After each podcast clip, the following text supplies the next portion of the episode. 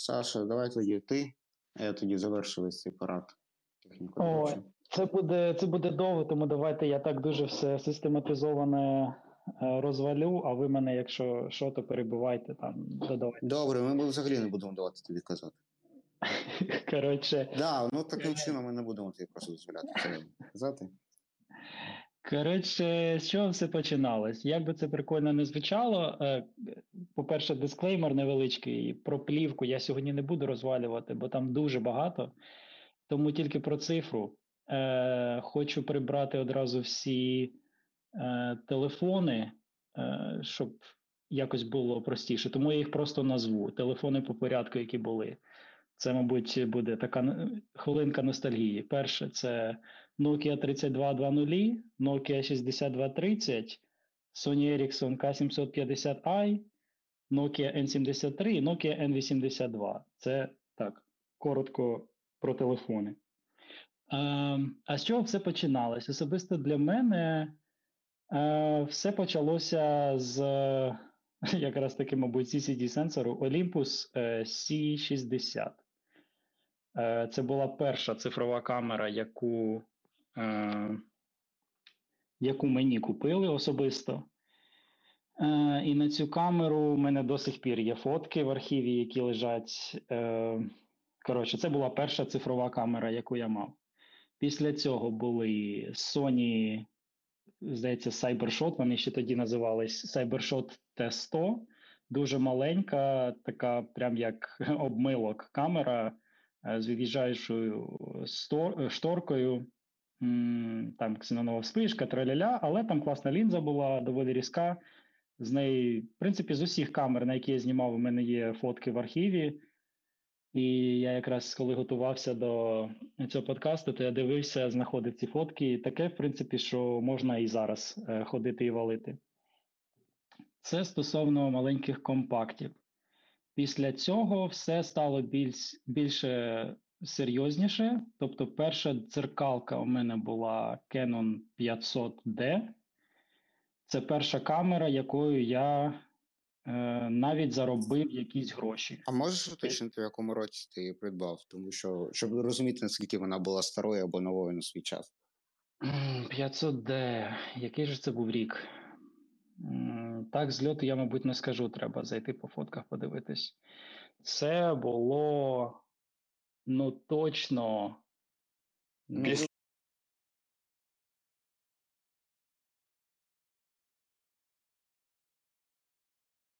Ні, коли я купував п'ятсот Ді, п'ятсот Ді тільки з'явився. Ну, тобто... тобто це було... ну, дві тисячі дев'ятий, значить. Цього достатньо, в принципі. Тому мабуть, що ці камери, вони доволі довго залишались таким класним варіантом для новачків, щоб купити першу камеру і вже щось почати нормально знімати. Тому я лічив, в який момент ти її купив. І на п'ятсот Ді майже на виході. Я пам'ятаю, що їх не було в магазах, а потім вона з'явилась, і десь через, може, місяць е- я на неї наскердував і купив. А, ну, не без допомоги батьків в той час, бо я тоді був студентиком, і камери коштували непомірних грошей, як для студентських розкладів. То, коротше, п'ятсот Ді була моя така перша камера вже доволі серйозна, яка зарядила мене на фотографію вже так, по повній програмі. Ну, типу, що, о, цим можна заробляти гроші, а не просто знімати. До нього в мене були звичайний Plastic Fantastic Полтосік на один вісім, звичайно, кіт, і потім була ще докуплена Sigma сімдесят триста, там і макро, і телефото, ну таке, коротше, не дуже вона була, але... На той час вистачало з головою, просто щоб перекривати цю фігню. І спалахи. Тоді мене поперло по спалахам дуже сильно, але сьогодні не про це. А потім наступна була перша фулфреймова камера цифрова. Це був п'ять Ді Марк два. Це була серйозна покупка, на яку я, типу, відкладав гроші дуже довго, е- збирав як міг, там не доїдав, типу... Бо дуже хотілося фулфрейм, е, і до того часу Sigma була продана, м, тобто залишився в мене Полтос на... Ага, я проапгрейдився на Полтос один чотири кеноновський на той час. Е, ну, типу, просто один чотири. Я тоді був період бокедрочерства такого нормального, Тому ну, це, напевно, був десь дві тисячі одинадцятий - дві тисячі дванадцятий рік, тоді це якраз пік був. А, в смислі думаю, тоді? Це досі? Ну, я, я думаю, думаю, що так. Зараз просто... вже є люди, які це вважають трошки маргіналізованим. Але я думаю, просто тоді для це мене ще так, було. Це я так вже пройдений дуже давно, тому якби я, так, я це так називаю, бо для мене це вже було давно. Е, п'ять ді Марк два. З п'ять ді Марк два дуже багато спогадів, і з цією камерою я, мабуть, е, пробув найдовше, так якщо подивитись. п'ять ді Марк два. До нього було в процесі докуплено дуже багато всього. Був куплений... Була велика ротація об'єктивів у той час. І мануальних, і автофокусних, і так далі. Коротше, я, мене понесло в цьому плані дуже сильно. Техніки. Розкажи про основні. От з якими в тебе асоціюється, умовно, фотоапарат? Які в тебе були там найдовше, або з якими найдовше співпрацював, умовно? Ем... п'ять ді Марк два був, мабуть, найдовше. Це так, щоб не збрехати, мабуть, більше...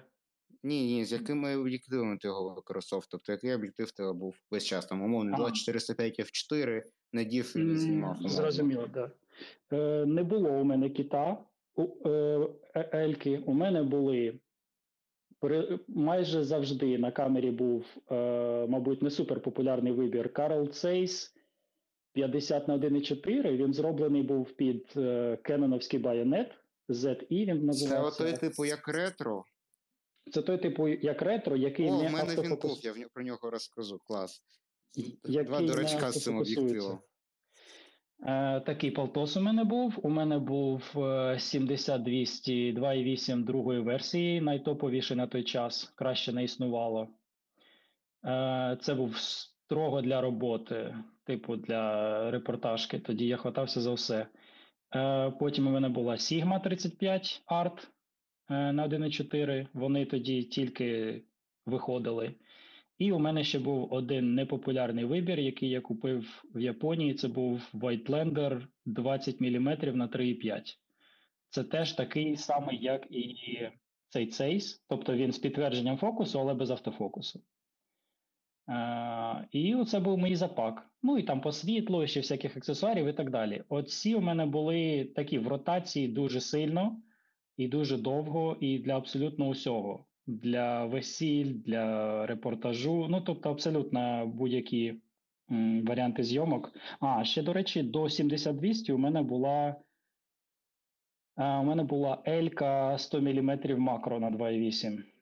Так, це був мій перший L-об'єктив. На нього, на нього що тільки не знімав. Взагалі, я до сих пір, типу, якби, якби не продав його тоді, щоб купити сімдесят двісті, то, мабуть, цей об'єктив у мене до сих пір би залишився. Пушка просто. Я і до сих пір вважаю, що це один з найкращих об'єктивів, в принципі. Це якщо п'ять ді Марк два.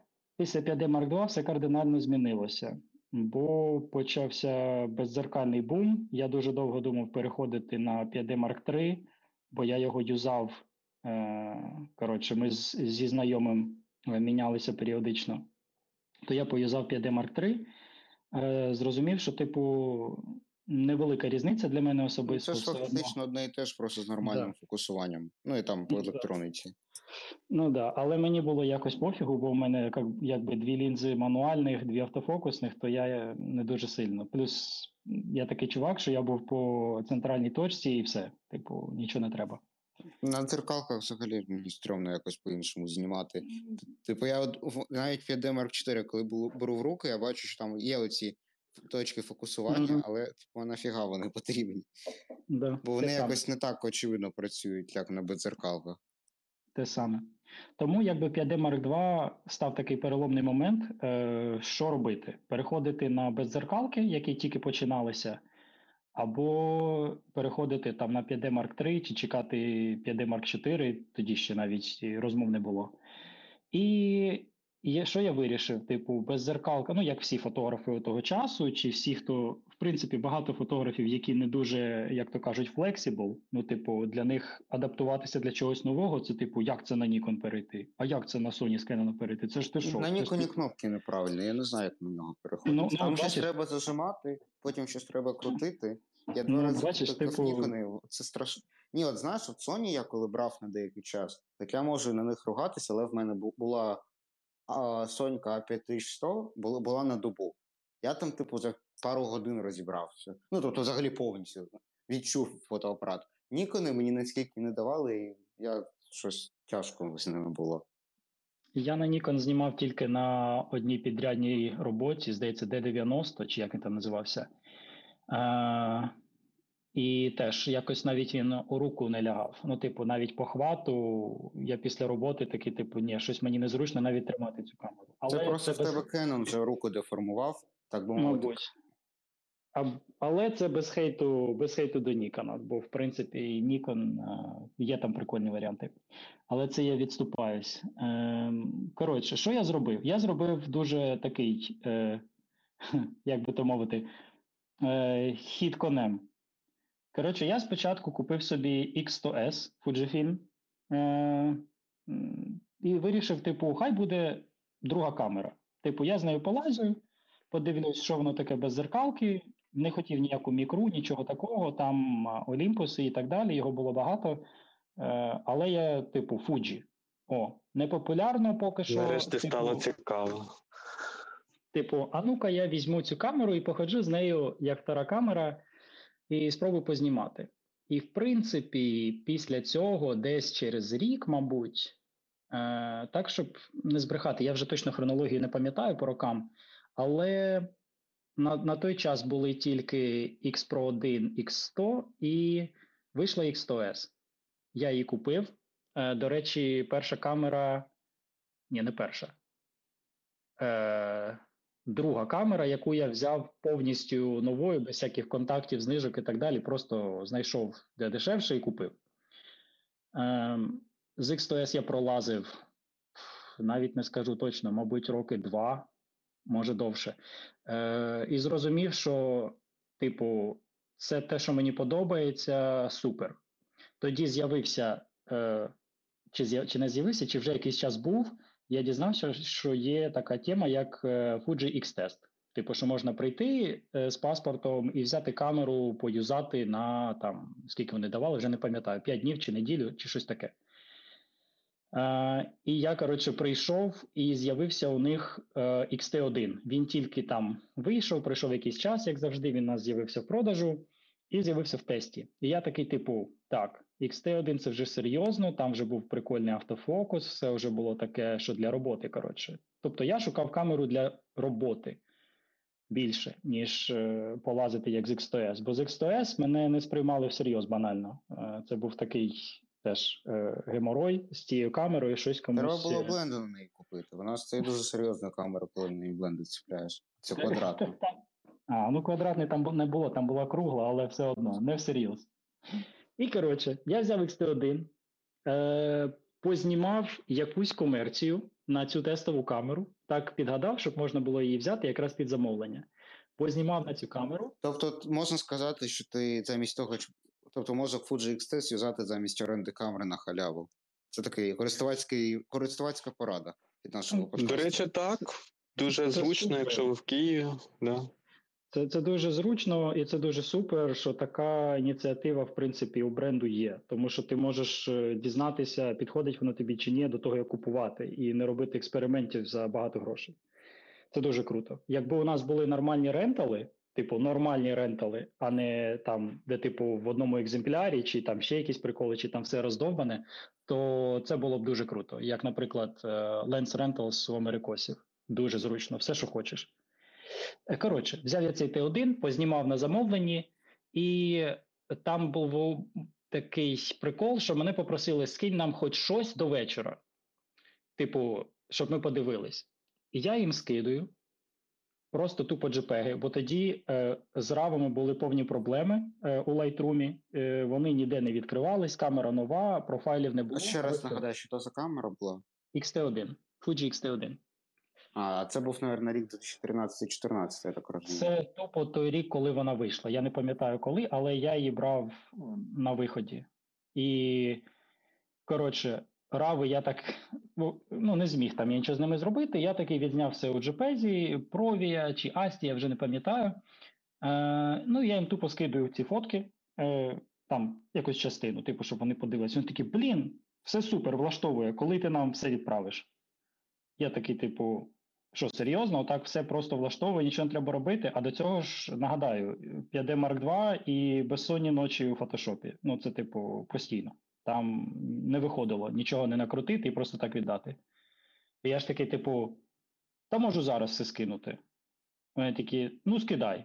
Я їм скидаю оце замовлення, вони кажуть, ми все подивились, там оце, оце, оце трошки не підходить, але, типу, в цілому все влаштовує, дякую, зараз там, типу, висилаємо залишок. І я такий, але ти навіть, типу, ну, ні ретуші не робив, ні фотки не нічого, виправляв, якщо там чувак. Щось було криве. Я маю просто на увазі те, що не пов'язано з кольорами експозиції, а саме такі а, ні, ну технічні. Там, типу, покропати, трошки покропати, я там щось підписати. Це так, це, ну, якби кроп, там щось робилось. Але по кольору, контрасту нічого, абсолютно нічого. Це був перший, здається, да, це ж перший X-Trans був, якщо я не помиляюсь, чи другий. Коротше. Не все вірно, перший. І після того у мене щось перемкнуло в голові дуже сильно. І я десь, мабуть, за, точно не скажу, мабуть, неділю, ну, до місяця, десь до місяця, Е, я роблю такий хід конем, про який я сказав, тупо зливаю всю систему Canon. Отак от.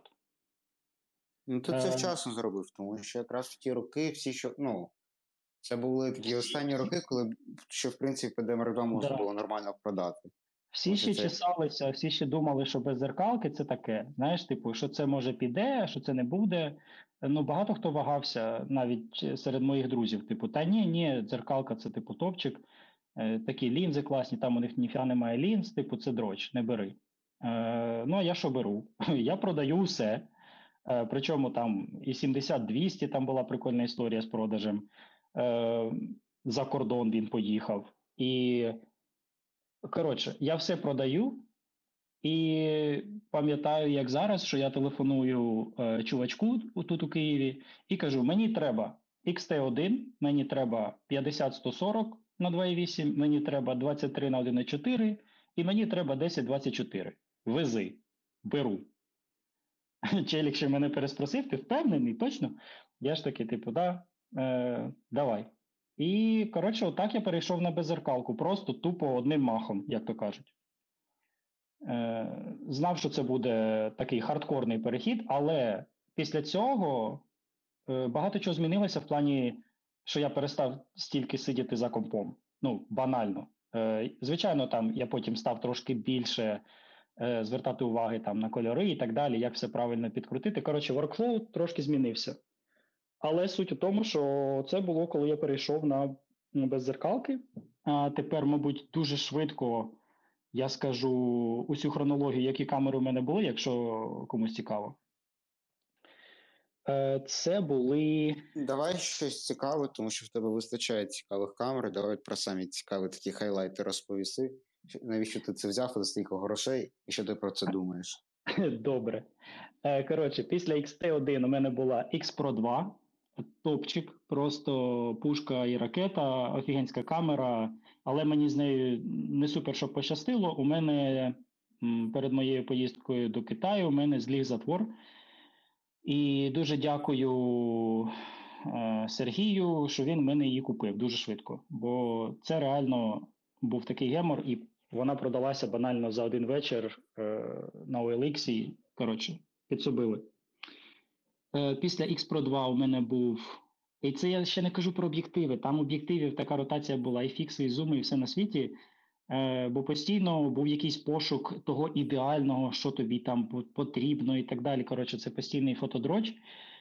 Е, зараз я вже навіть не хочу вдаватися в деталі. Коротше, е, їхав я в Китай з однією камерою. Е, це була ікс сто еф, і це, мабуть, друга камера у списку моїх камер, з якою я провів е, найбільше часу е, без, без змін. Це була ікс сто еф.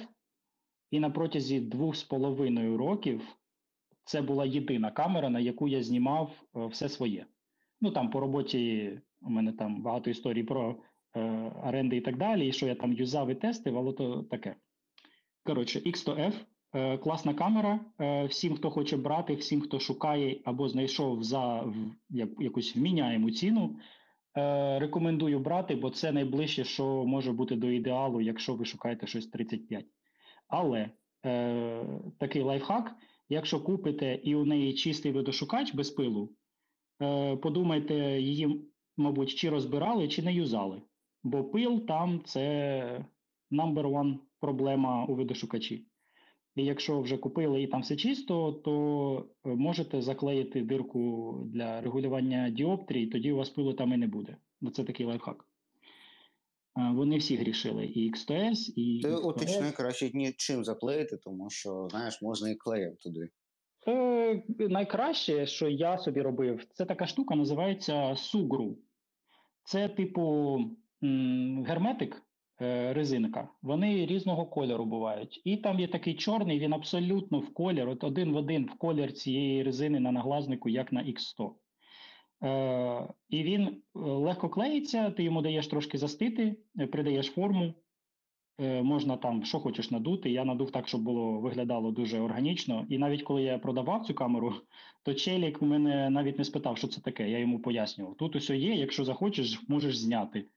Типу, воно знімається і нічого не залишається, ніякого сліда, але це така штука, ну, типу, дуже прикольна. Сугру називається. В маленьких пакетиках, там по три грами вони продаються, як наркота. Е- так, і після цього... Після, типу, після цього нас забанять, типу, подкаст за пропаганду наркотиків. Сподіваюсь, що ні. Е- після цього е- був у мене ікс сто ві по приїзду назад додому е- в Україну до корони. Тобто ти вирішив не міняти камеру, міняти тільки букви. Е, розумієш як? У мене був план повернутися е, додому на дві недільки на відпочинок і до батьків. Але все так сталося, що я досі тут. Тому, в принципі, е, якби була, була надія, що я просто проапгрейджу камеру, бо ікс сто ві тоді тільки вийшла, і поїду назад. Але не поїхав, тому все змінилось. Uh, і ікс сто ві, коротше, офігенська камера, все супер, все ще краще. Вони тоді не коштували як uh, частина печінки чи ще щось. Коротше, ікс сто ві класна камера. Там у мене був прикольний варіант обміну. Мені запропонували, uh, коли я продав ікс сто еф, мені запропонували, а можна я вам першу ікс сто і доплату? Я такий, та давай. І, коротше, мені достається ікс сто і, е, здається, на той час це було щось типу шістнадцять тисяч чи шістнадцять тисяч п'ятсот е, гривень. Я познімав трошки на цей ікс сто, полазив-полазив, е, виставив його продаватись, продав його за вісім ка тоді, це було дуже класно його продати за вісім ка. І доклав гроші і купив ікс сто ві, бо дуже хотілося, я дуже звик, думав, що тридцять п'ять – це навіки. Бо я бачив все в тридцять п'ять. Я, в принципі, і зараз досі ходжу, інколи я бачу, ну, якби, кадрування в голові у мене тридцять п'ять міліметрів було дуже довго ще після цього. Е, і після цього почалось, як ото Бодя каже, лихоманка на скупку якихось камер стареньких, оце у мене приблизно те саме почалось після цього, бо там е, почалась корона і так далі. За цей час у мене було дуже хардкорно. У мене було ікс сто чотири штуки за цей час. У мене був ікс і два, у мене був ікс сімдесят, е- все дійшло до ікс і чотири, бо там була дуже смачна ціна, я типу, так, треба брати. Е- ікс і чотири, і вже після цього мене, мабуть, попустило дуже сильно, бо я купив... А, це, це вже ми підбираємося до тих камер, які в мене зараз є, і, в принципі, те, на що я знімаю, це Ricoh джі ар три, е, лімітована, бо ікс сто ві мені дуже подобалось, але завжди хотілося щось таке, щоб було в кишені. От прямо от взагалі в кишені. По телефонах я не, не той, у мене завжди був телефон, і на ньому шедеври такі, тільки цей, лічильники або там... якісь чеки чи ще щось. Оце все, що було на телефон сфотано. А ти можеш розказати, до чого був твій твіт, коли ти просив людей покидати їх фотки на телефони?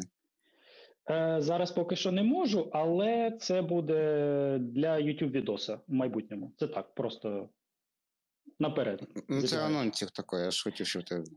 Хоча б це сказав. Ну так, да, це типу того. Коротше, Ricoh джі ар три, до сих пір задоволений, до сих пір все супер, і це, я вважаю, що найближче, що може бути до якоїсь там, типу, не знаю, там, лейка міні-люкс, чи якийсь, коротше, point-and-shoot на плівку. Потім я не зміг відмовитися від Fujifilm ікс сто лімітованої у просто божественному комплекті, в ідеальному стані, і все супер-пупер. Коротше, не покидай мене ікс сто, я все ще хочу ікс сто і бажано якусь середньоформатну або, ну, щось таке. Коротше, купив я цей ікс сто лімітований, він в мене до сих пір є, і не знаю, при яких обставинах я його продам. Якщо хтось запропонує дуже високу ціну, то може тоді. Але по плану не було продавати. І тепер, мабуть, найепічніша тема – це Fuji джі еф ікс. Це просто винос мозку, і це та камера, яка, типу, на яку я збирав дуже довго гроші, я просто не знав, що я збирав саме на неї. Ну, якось так. Ем, з джі еф ікс у мене було м, якось так. Я вже їхав його купувати, ще будучи в Азії. Е, п'ятдесят ар я хотів купити, і я їхав його купувати, е, гроші вже лежали в кармані. Я приїхав у магаз, мені поставили і ту, і другу, і третю лінзи. Я, коротше, тримав в руках цю камеру і вже був впевнений, що це моє, але мене тупо відвело. Я взяв її в руки, зробив пару кадрів, там вийшов, поставив ще одні лінзи, треті, четверті. Зрозумів, що ні, я тупо не хочу її, у мене є на неї гроші, але це ще не те. Це не те, що я хотів би. Е, і якось відпало. Е, відпало, відвело. А тут е, під час е, корони, ну, в принципі, корона вже так трошки завершувалась, але вистрілює варіант через знайомого придбати е, джі еф ікс. джі еф ікс саме який? джі еф ікс сто ес. Не п'ятдесят ар, там, не п'ятдесят ес два. Чим він а... відрізняється взагалі, Apple, для тебе? Чим, в чому там різниця, окрім циферок? Головна різниця у джі еф ікс сто ес і п'ятдесят ар, наприклад, це ті, між яких я вибирав. Ну, ще там була п'ятдесят ес два, яка пізніше з'явилась. Це, по-перше, не п'ятдесят мегапікселів, а сто. Знаю, ці цифри там для когось нічого не означають. Для мене, в принципі, теж, але... Вони означають для того жорсткого диску, де це, це треба зберігати. Так, так, оце біль. Це, це сама головна біль, але мені вже було пофігу, бо я поставив собі сервак. Але, так, да, і знаєш, яка в цьому гарна новина? Кажи. Що в нас буде подкаст, в якому ти будеш розповідати, що ти робив з цими сто мегапіксельними кадрами. Добре, так, це запросто. Це подводочка Коротше. була на майбутнє. Добре. Коротше, джі еф ікс сто мегапікселів, і там вже є фазові точки автофокусу, тобто він фокусується в рази швидше, там є стаб на матриці, тобто це той середній формат, ну якби середній, це той формат більше, ніж фулфрейм, на який можна знімати з рук, реалістично, якби без перебільшення. Ем, джі еф ікс сто дуже великий, дуже е, громоздкий і дуже бронебійний, мабуть, але на нього банально тупо не було грошей. Вони там коштували щось по десять тисяч на виході, десять тисяч доларів мається на увазі. І це була камера, типу, ні, я краще куплю машину, ну, типу того. Тому сотий навіть е, не припадав. А от джі еф ікс сто ес, коли вийшов, це було дешевше на чотири тисячі доларів. Е, я брав його не новим, я брав його через знайомого, я брав його на вторичці. Е, це до Бодіної теми про техніку, що на вторичці не завжди погані камери. Типу, якщо знайти те, що треба, і в нормальному стані, то no problem. Коротше, джі еф ікс сто ес, і потім я ще докупив у в той, в той же день, в принципі, якась людина продавала у Львові, здається, п'ятдесят міліметрів на три і п'ять. Це, типу, еквівалент сорок міліметрів, ну, теж три і п'ять, але це так наближено до два і вісім, так би мовити. Ем, бо там трошки інший перерахунок. Якщо на кропі ми рахуємо, е, типу, на фулфрейм це множимо на один і п'ять, то тут множимо на нуль цілих сімдесят дев'ять. Типу, тут більше, в більшу сторону. Але важлива приписка, що це просто які, якийсь умовний рівень боке, воно не впливає на захоплення світла і все інше. Так, тому що деякі так. думають, що середній формат звідкись береться більше світла, хоча це не так. Він не бере ні, ні звідки більше світла, в нього просто краща світлочутливість сенсора. Оце і все, що я можу сказати. Пластичність картинки і те, наскільки стопів можна висвітлити картинку. Оце все, чим він кращий. Типу, більше кольорів, більше бітність, якщо ти знімаєш у шістнадцять біт, звичайно, більше бітність кадрів. Коротше, це трошки інший звір. Там, якби рахувати його, перераховувати на фулфрейм не дуже коректно. Як, як що на ти на нього знімаєш? От ти купив, що ти на нього знімаєш? Абсолютно все зараз. Абсолютно все. Все, що можу. Тому що мені не дуже по приколу, коли камера лежить і нічого не знімає. Я так можу поводитися там з, зі своїм ікс сто, який я купив задешево і який я купив для душі у лімітку, типу. А от з камерами, якими я користуюсь, це типу от Ricoh джі ар три зараз, максимально маленька камера, яку я завжди беру з собою, абсолютно завжди. І Fujifilm джі еф ікс абсолютно велика, найбільша і найкраща по картинці камера, яку я можу собі дозволити е, на даному етапі життя. От якось так. Середнього в мене немає, на жаль. А на сто мегапікселів стратегічні об'єкти можна фотографувати? Не можна, не можна. Можна тільки один раз, але потім одразу їдеш куди. Але ж можна здалеку, а потім кропати. Е, так, до речі, про кроп там... Кропати можна, ну, коротше, скільки хочеш. Типу, в теорії я можу кропнути там у чотири рази, і в мене все одно буде там якихось там двадцять п'ять, двадцять три мегапікселі. Ну, тобто, але чи треба це? М- мабуть, не кожному. Абсолютно не кожному. І мені не треба, так, щоб я б сказав. Ну як, ти ж можеш стояти на місці і просто поливати з місця, а потім кропити. Я бачив, він так робить. Він так робить. Я бачив це. Звичайно. І... З бедра фотки, і потім кроп, а і в Інстаграмі двісті лайків. Зараз, я, я а, так там, навіть... а там є піксель-шифт? Там можна зробити чотириста мегапікселів? Можна, можна. От це вже нарешті є, які, знаєте, от ці сто п'ятдесят, це ж погані знімки. Хороші знімки, вони пікають чотириста мегапікселів. Ми просто всі, всі знають. Зважай. Ну, коротше, е- камера специфічна, у неї є свої нюанси, є свої проблеми, як, в принципі, у будь-якої камери. Ем, але єдине, що мене не влаштовує, от, да, я такий зажиточний, да, там... Людина типу, може щось не влаштовувати, чотириста мегапікселів, давай. Да, а кажу, що мене не влаштовує е, у джі еф ікс, саме цьому е, джі еф ікс сто ес. Це тупо його форм-фактор. Це єдине, що мене не влаштовує. Е, Хоч, щоб камера... була як Ricoh, да, розумію. Хочу, щоб вона просто банально була більше наближена до далекомірних чи дальномірних, як їх називають українські. Rangefinder, коротше. Мені хотілося, щоб вона була... Мені хотілося, щоб вона була у rangefinder стилі, бо чомусь так склалося у мене історично, що такі камери у мене викликають більше бажання знімати на них.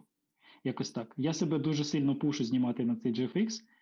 Е, бо, типу, знаю, що треба, треба, треба просто йти і знімати. Неважливо що, йди і знімай. Е, але якщо б вони випустили абсолютно точно таку камеру з усім всередині...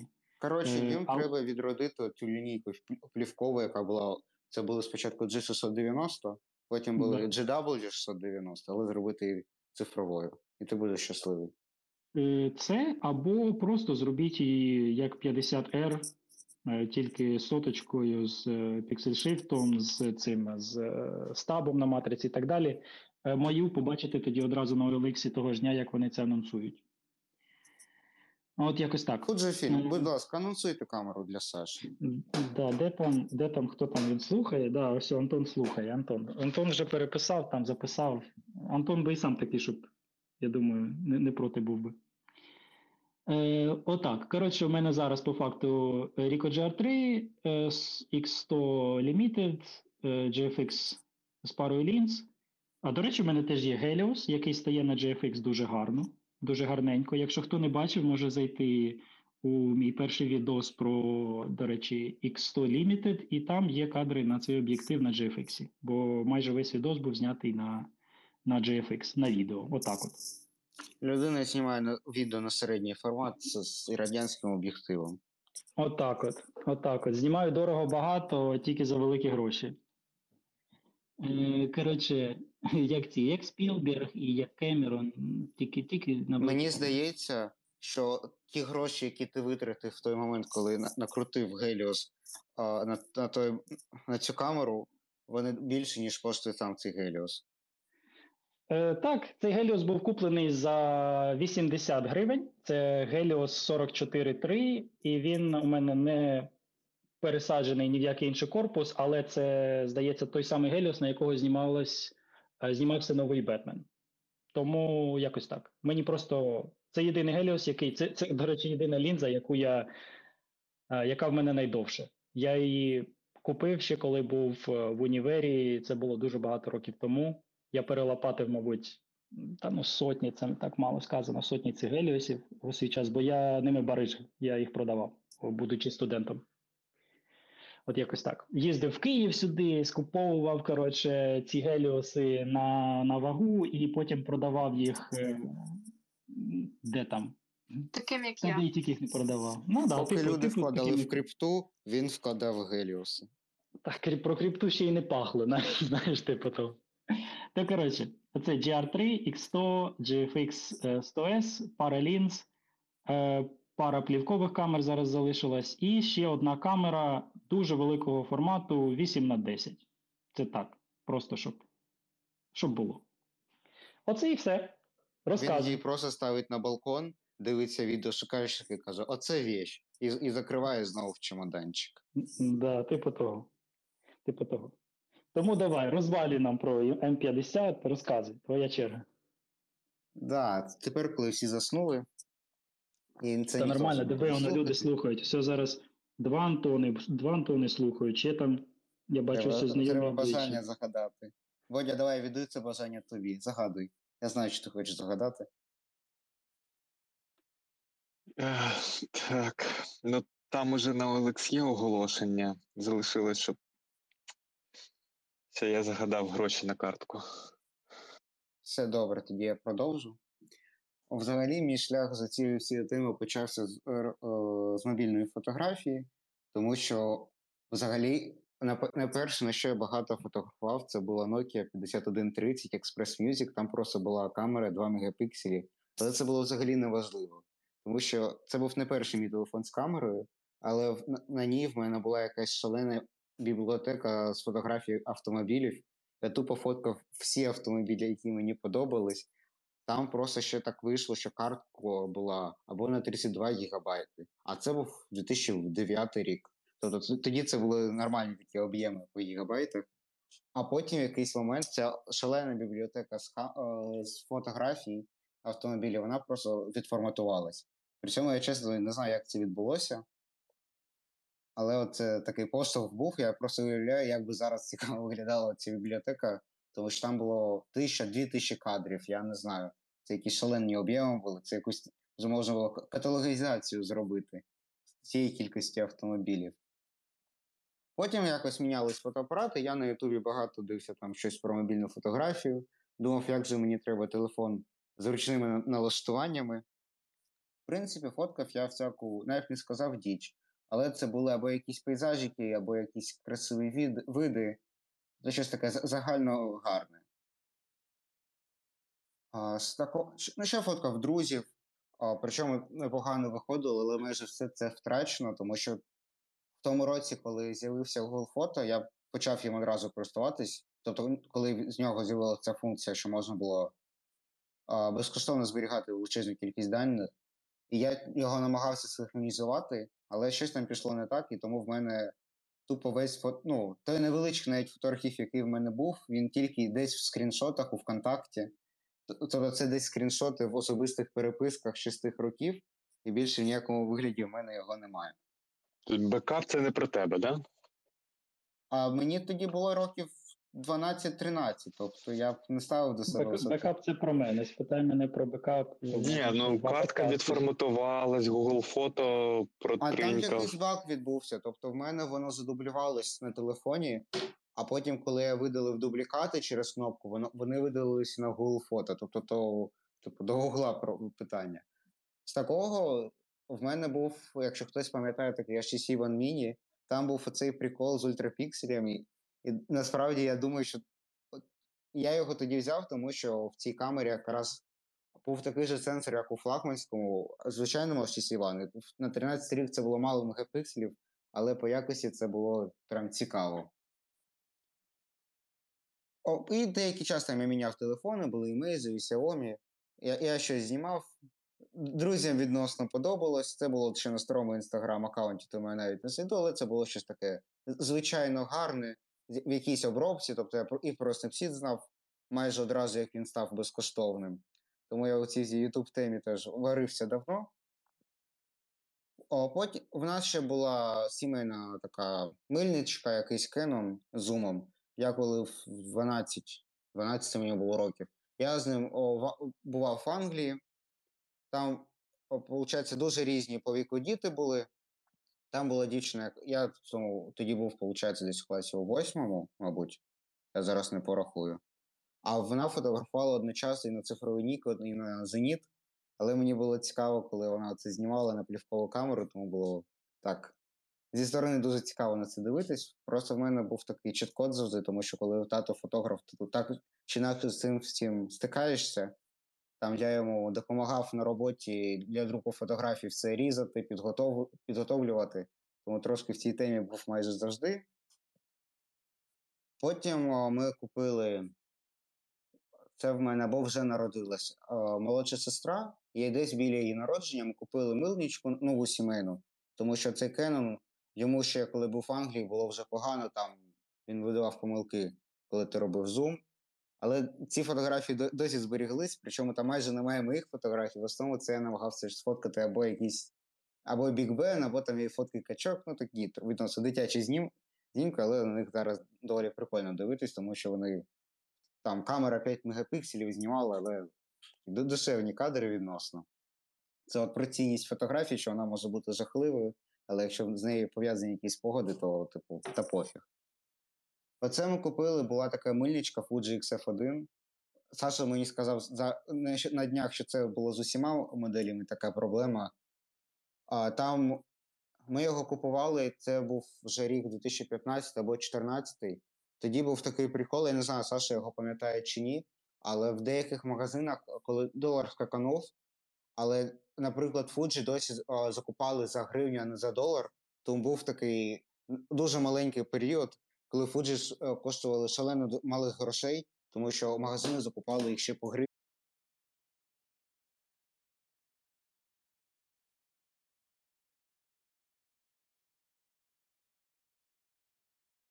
Вони не встигали, магазини не встигали переоцінювати товар, і ти брав ще по старій ціні, а ціна на долар вже наступного дня була в рази більше. Так, так. І там просто саме з Fuji була ця тема, що поки всі, ну, вже потім вони зробили як всі, але деякий час магазини купляли за гривні, і тому, коли була фіксована ціна, ну, условно, це Р Ц і ціна для поставників, коротше, ми його купили за три тисячі гривень, і тоді це було, типу, сто... Це було тоді сто доларів, але, як ви розумієте, камера коштувала не сто доларів тоді нова. І оце на нього... Ми його взяли в сімейну мильничку, щось ми десь на нього, може, знімали, але в основному... Я знімав, мені тоді вже було, мабуть, років п'ятнадцять або щось таке. Сестрі тоді було рік чимось, тобто це було ці... оцей час, коли дитина вчиться і ходити, і ползати. Тому в нас е... велика така частина, або такі фотографії, які в основному висять у родичів, там, у бабусів і дідусів, це фотографії сестри, які я робив на оцей Fuji. І якраз таки вчився фотографувати у важких умовах, тому ну, це ж дитина... В основному я фотографував тільки, коли я з нею там вдома сидів. Але там таке майже ребратівське світло було, тому що був тільки світло з вікна, і Fuji кіно він там не міг фотографувати на ай ес о вище, ніж там двісті або чотириста. Але оце, тоді вже довелося розібратися із мануальними налаштуваннями. і з тим взагалі, як там зі світлом, хоча б відносно. Чому, наприклад, я знімаю зараз, коли вже темно і нічого не виходить, а от зараз вже світить світло, вже щось виходить. Тому в мене була така професійна дуже модель, яка дуже добре позувала. Потім, коли цей Fuji зламався, і це буквально за рік відбулося, тобто це навіть не моя вина була, була тобто я з ним нічого такого не робив. Він просто вмикався, коли ти починаєш крутити об'єктив, і в якийсь день він просто почав видавати помилки. І причому це да. були це, не це, як, як усіх... Це, як я казав Артему особисто, це в них був е, такий, типу, дефект, в принципі, з фабрики. Вони всі до цього приходили по ітогу. Я думаю, що, е, наскільки я пам'ятаю, здається, і зараз в офісі Fuji є такий ікс еф один. Я не впевнений, що він працює. Якщо і працює, то, може, він теж видає е, подібну помилку об'єктива, бо там дуже складний механізм е, механічний, як вона вмикалася. Там, як Артем сказав, треба було крутити об'єктив, щоб її увімкнути. І вони абсолютно усі мали таку проблему. І, на жаль, їх Fuji не дуже сильно ремонтував, тому що камера коштувала, ну, типу, для них вона коштувала дуже дешево, щоб так заморочуватися і щось ремонтувати. Така сурова правда. Там просто я досі, зараз точно не пам'ятаю, там була така особливість, що якісь автоматичні режими працювали, якісь ні. Тобто дуже стрьомно себе камера поводила, ми її віддали по гарантії в сервіс, і через три роки нам тільки повернули ці нещасні три тисячі гривень, коли вони вже взагалі знецінились. Там просто був якийсь прикол, що віддали вже в сервіс Fuji, а Fuji потім просто почали постійно тіряти її документи. Тобто вони потіряли оцей прийом віддачі акт, то ще щось. Тому такий неприємний досвід був, але... Сама камера, в принципі, подобалася, тому що в неї навіть в цій дешевій миничку був цей ретро-дизайн. Тому були цікаві відчуття. Потім це вже був клас одинадцятий. В нас там наняли ще в десятому класі наняли фотографа, який мав знімати нам випускний. Я не дуже любив фотографуватись, але тут навіть була справа не в мені. Це, я не скажу ні мені нічого. Це була дівчина, вона там фотографувала, в неї був або п'ять ді марк два з якимись фіксами, або щось таке. Але на видачу вона видавала фотографії, от я вам зараз це поясню. Дивіться, от ви робите портрет людини, потім ви заходите в Lightroom, викручуєте на, макс, о, на максимум saturation і vibration, потім ви заходите в, в параметри цих hue, там де треба кольори, і викручуєте тупо всі кольори в якісь дикі відтінки. І, і потрапляєте просто... в пабліки київських інстаграм. Ну, це, ну, я, типу, був трошки вже привчений к тому, як виглядає якісні фото, тому мені було це дико, і, і це було так. Блін, треба щось, коротше, зняти, там, беру друга, щоб показати, що, типу, от я майже не маю досвіду, можу, коротше, зняти набагато краще, і, типу, безкоштовно. А, і оце так знайшовся... Взяв це... і демпінгнув. Так. Да. Це був вже дві тисячі сімнадцятий рік. Коротше, знайшовся в Хресного, лежав тридцять ді Canon. Це така кропнута дзеркалка дві тисячі п'ятого року. Там вісім мегапікселів, але вона була майже в ідеалі, тобто вона оці всі роки майже пролежала просто в шкафу, і вона була з двадцять вісім сто тридцять п'ять, три п'ять п'ять шість, тобто там не дуже було широким кутом. Ми оце пішли з другом, я його пофоткав тут в такому скверіку поруч. В мене вже давно втрачені ці фотографії, вони десь валяють світі в Телеграмі. Там теж були перипетії з зберіганням даних, але в мене, якщо я їх не видалив, а я це не можу гарантувати, якщо дуже далеко полистати мій Фейсбук, то ось десь тоді я репостив туди з Інстаграму, і от можна їх подивитися. От прям перші кадри були на ту камеру.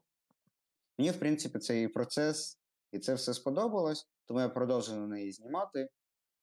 А, знаєш, на цю камеру я теж знімав на Helios. Я, коротше, дізнався про п'ятсот пі ікс, там був якийсь конкурс а, про новорічну фотографію. Оце ж тоді ця тема з боке була, типу, боке, якщо є боке, то це значить кадр класний.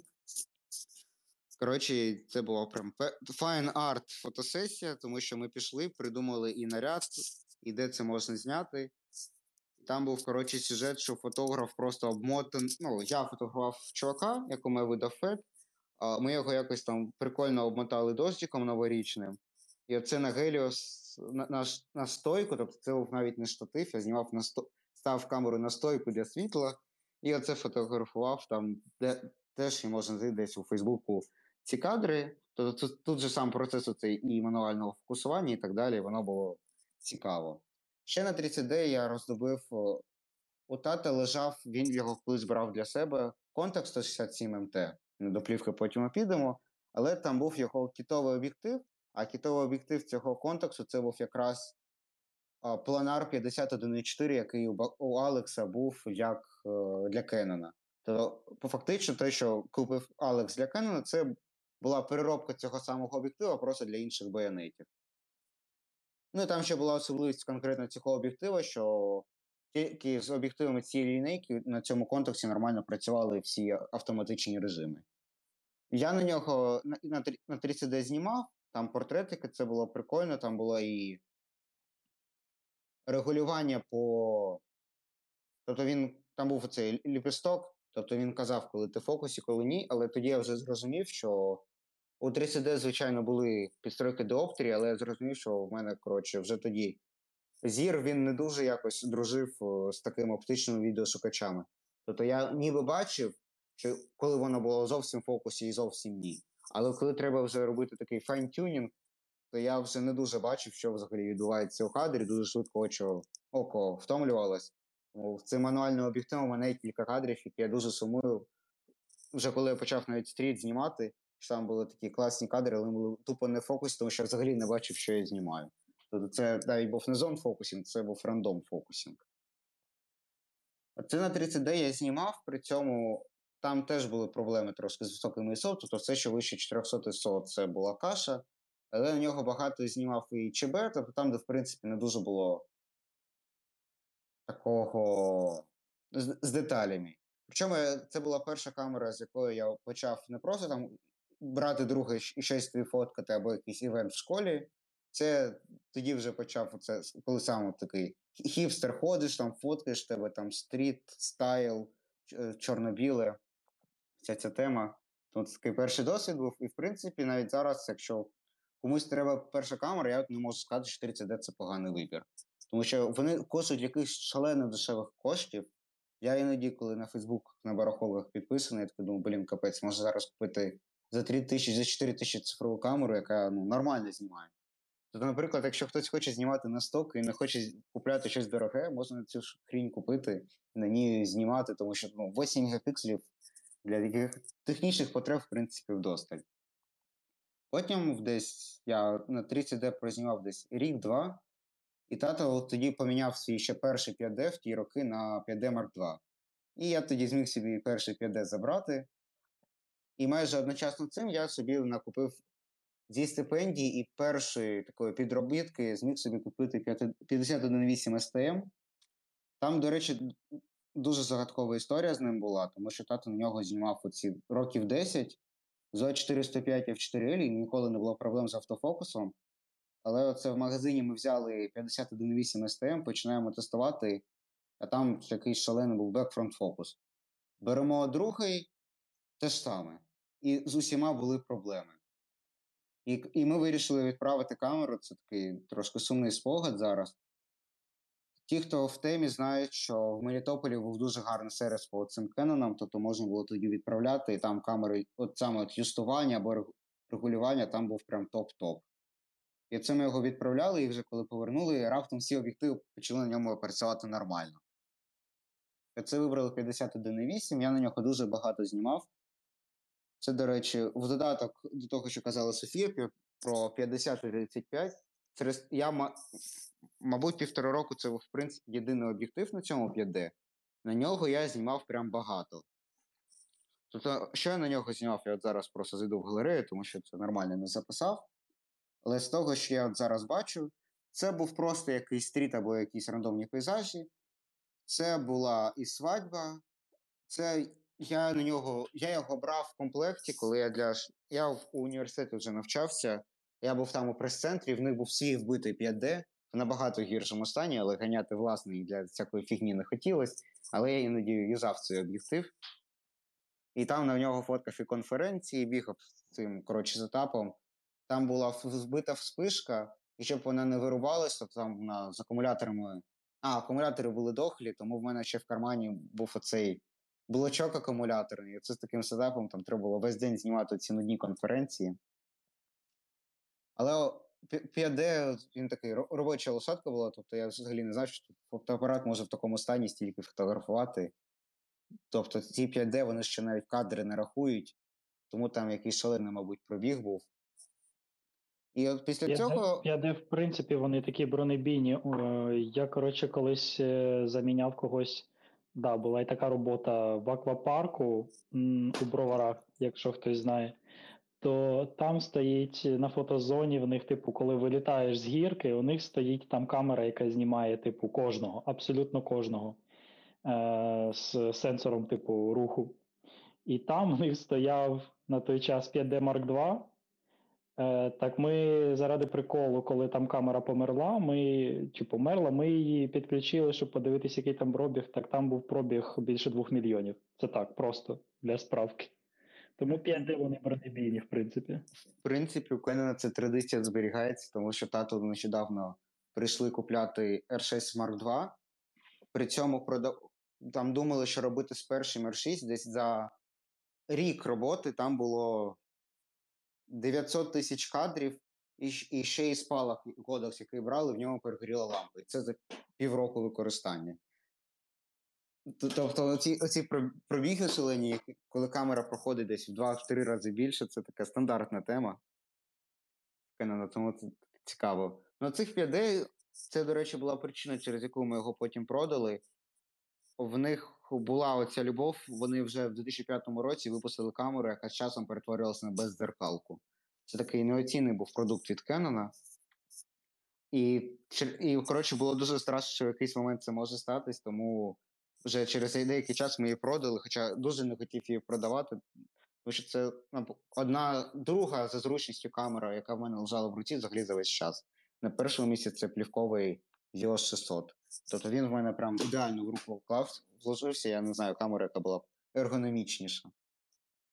Оце на п'ять Д я ще знімав о, передвиборчу кампанію для друга, тобто я був як і волонтер, але там, ну, умовно, за їжу, за цікавий експірієнс, тобто там їздиш, спілкуєшся з людьми, тобто це був така як пригода, тому що там і по сілам катаєшся, якісь цікаві історії дізнаєшся. І оце тоді на п'ятдесят доводилось знімати усі види, види кадрів, тобто і ближні плани, середній план, і дальній план. І оце було деякий час таке як викривлення, коли звик вже знімати тільки на п'ятдесят один і вісім, тому що той двадцять вісім сто тридцять п'ять, який був, він мене дуже дратував.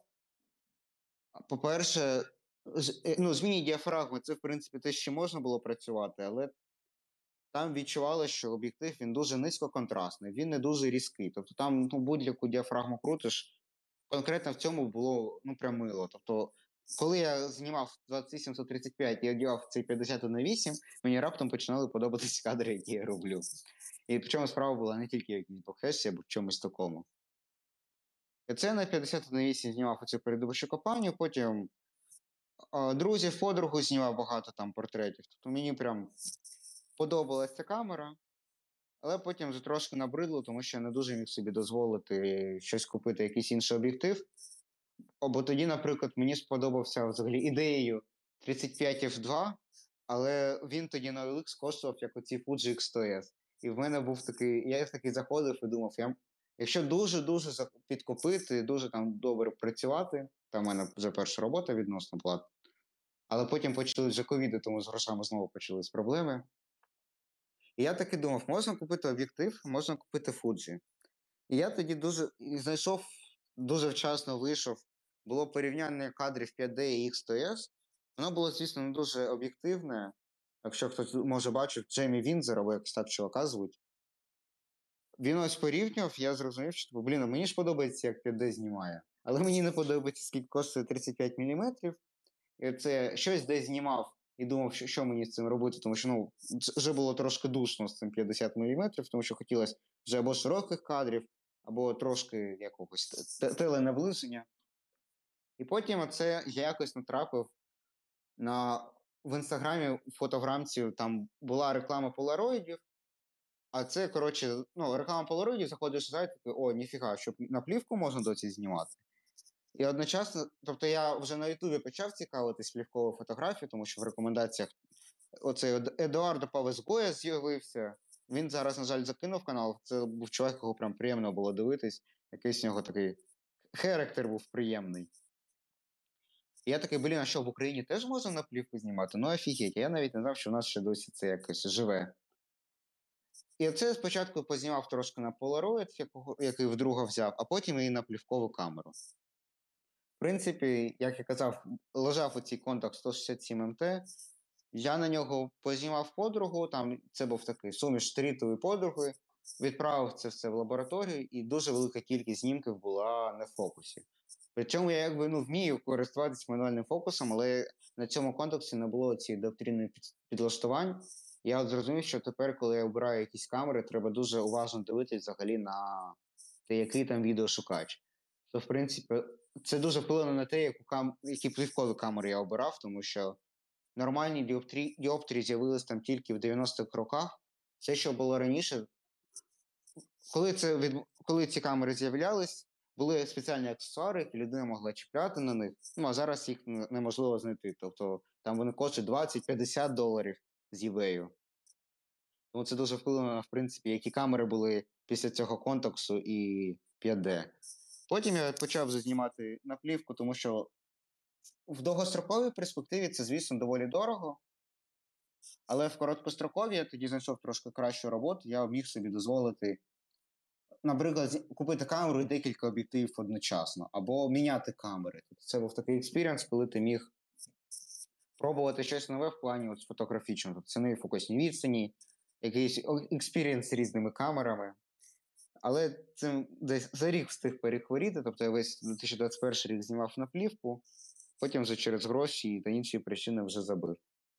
З плівки я так коротко пробігуся, але в нас буде окремий, я сподіваюся, подкаст, де ми будемо душити саме про плівку.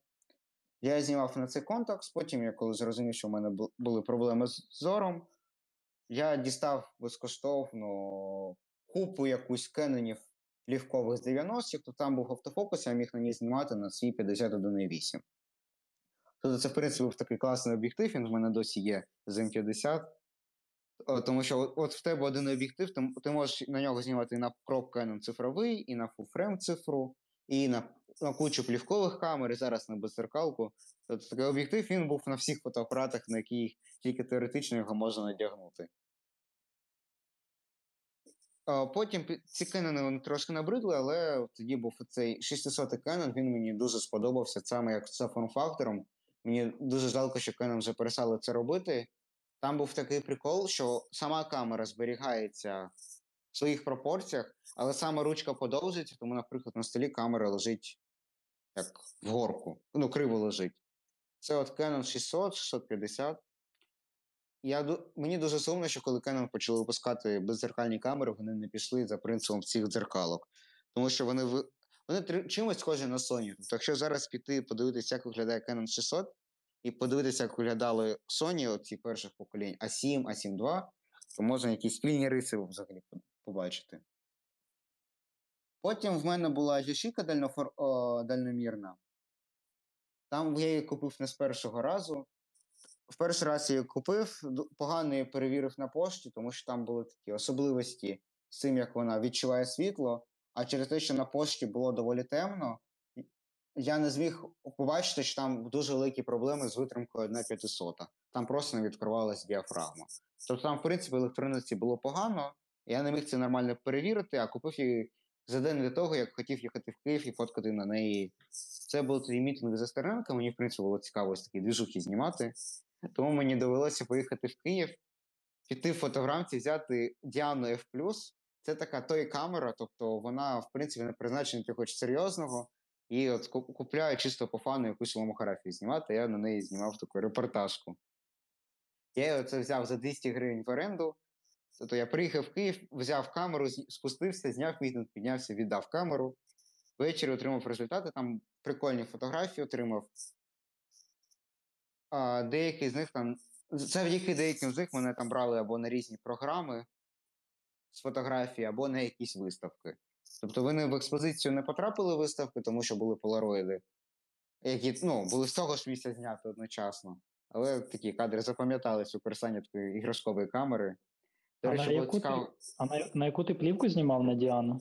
На Ломо чотириста. Тобто це був дуже пасмурний день. Треба ага. було щось, щоб, ну, витримки були адекватні. Там же фіксована ця витримка. Ну так, да, ну так. Да. І, типу, це була дешева кольорова плівка. Тобто тоді якийсь прикол був. Оце, оця Ломо чотириста, вона була найдешевшою, в принципі, кольоровою плівкою для сто двадцять. Тому я її взяв. Ну, я оце спустився, познімав. А потім вже я купив цю Яшику Електро нормальну. Це от... Чомусь я дуже боявся зв'язуватись з eBay. Якісь в мене були страшні відчуття від нього. Але я знайшов якогось турка на Єці, який саме від... він як restoration камер займався. Я в нього купив оцю Яшику Електро тридцять п'ять. Це було дуже дорого за неї, насправді. Це було триста п'ятдесят доларів плюс доставка. То це виходило десь дев'ять тисяч гривень, це був кредитний ліміт Монобанку. Дуже корисна штука, всім раджу. Тобто там ще в мене була якась шалена комісія через це, але розібрався. Я, я її купив, я на неї знімав, я на неї відзняв Харків у двадцять першому році. То в мене такі теплі спогади про неї. А, і там я міг на неї фокусуватись, тому що там дуже великий цей патч дальномірки. І от мені, от якщо брати камеру не по зручності, а саме по експіріенсі, по о, прикольна аналогова річ, то це, мабуть, найприємніша камера, яка була. Тобто вона і гарна була, і така стильна, і зручна, і, в принципі, я до неї приспособився до того, як вона працює. То якщо... а, і мене радує, що її продати дорожче, ніж купив. Я... Тобто ми... я коли ставив цю камеру за десять тисяч гривень, тоді, коли всі інші були за чотири тисячі гривень, мені казали, Артем, ти її не продаш. Але я її продав, і я потім подивився, ця дівчина на неї знімає, вона дуже її рада, такий фух. Тобто в мене теж був такий, такий синдром вариги, тобто раптом я комусь тюхав якусь погану річ. Тому що тоді на Олексі було кілька цих камер за чотири тисячі гривень, але я підозрював, в них був оцей баг. У цієї камери була проблема, японський інженірінг, він дуже погано подумав, і тому... Уся електроніка розумна камери, це була перша камера, яка була взагалі це як програмний режим. Тобто там був ей ві, тобто пріоритет діафрагми. Це була одна з перших камер, яка це робила. Там все це, це тримало... Спайдермена Тобі Магуайра, звичайно, це ж пушка взагалі. Так, і це була одна з причин, чому я її взяв, тому що думав, блін, це, це тоді виходив о, другий о, Спайдермен же з Тобі... Ой, не з Тобі... Як звуть? На самому холодом. Я думав, а раптом ціни підскочать, якщо вони захочуть якусь пасхалку з нею зробити. Це була одна з причин, чим я її взяв. І там, коротше, була якась кусочок кожи або резини.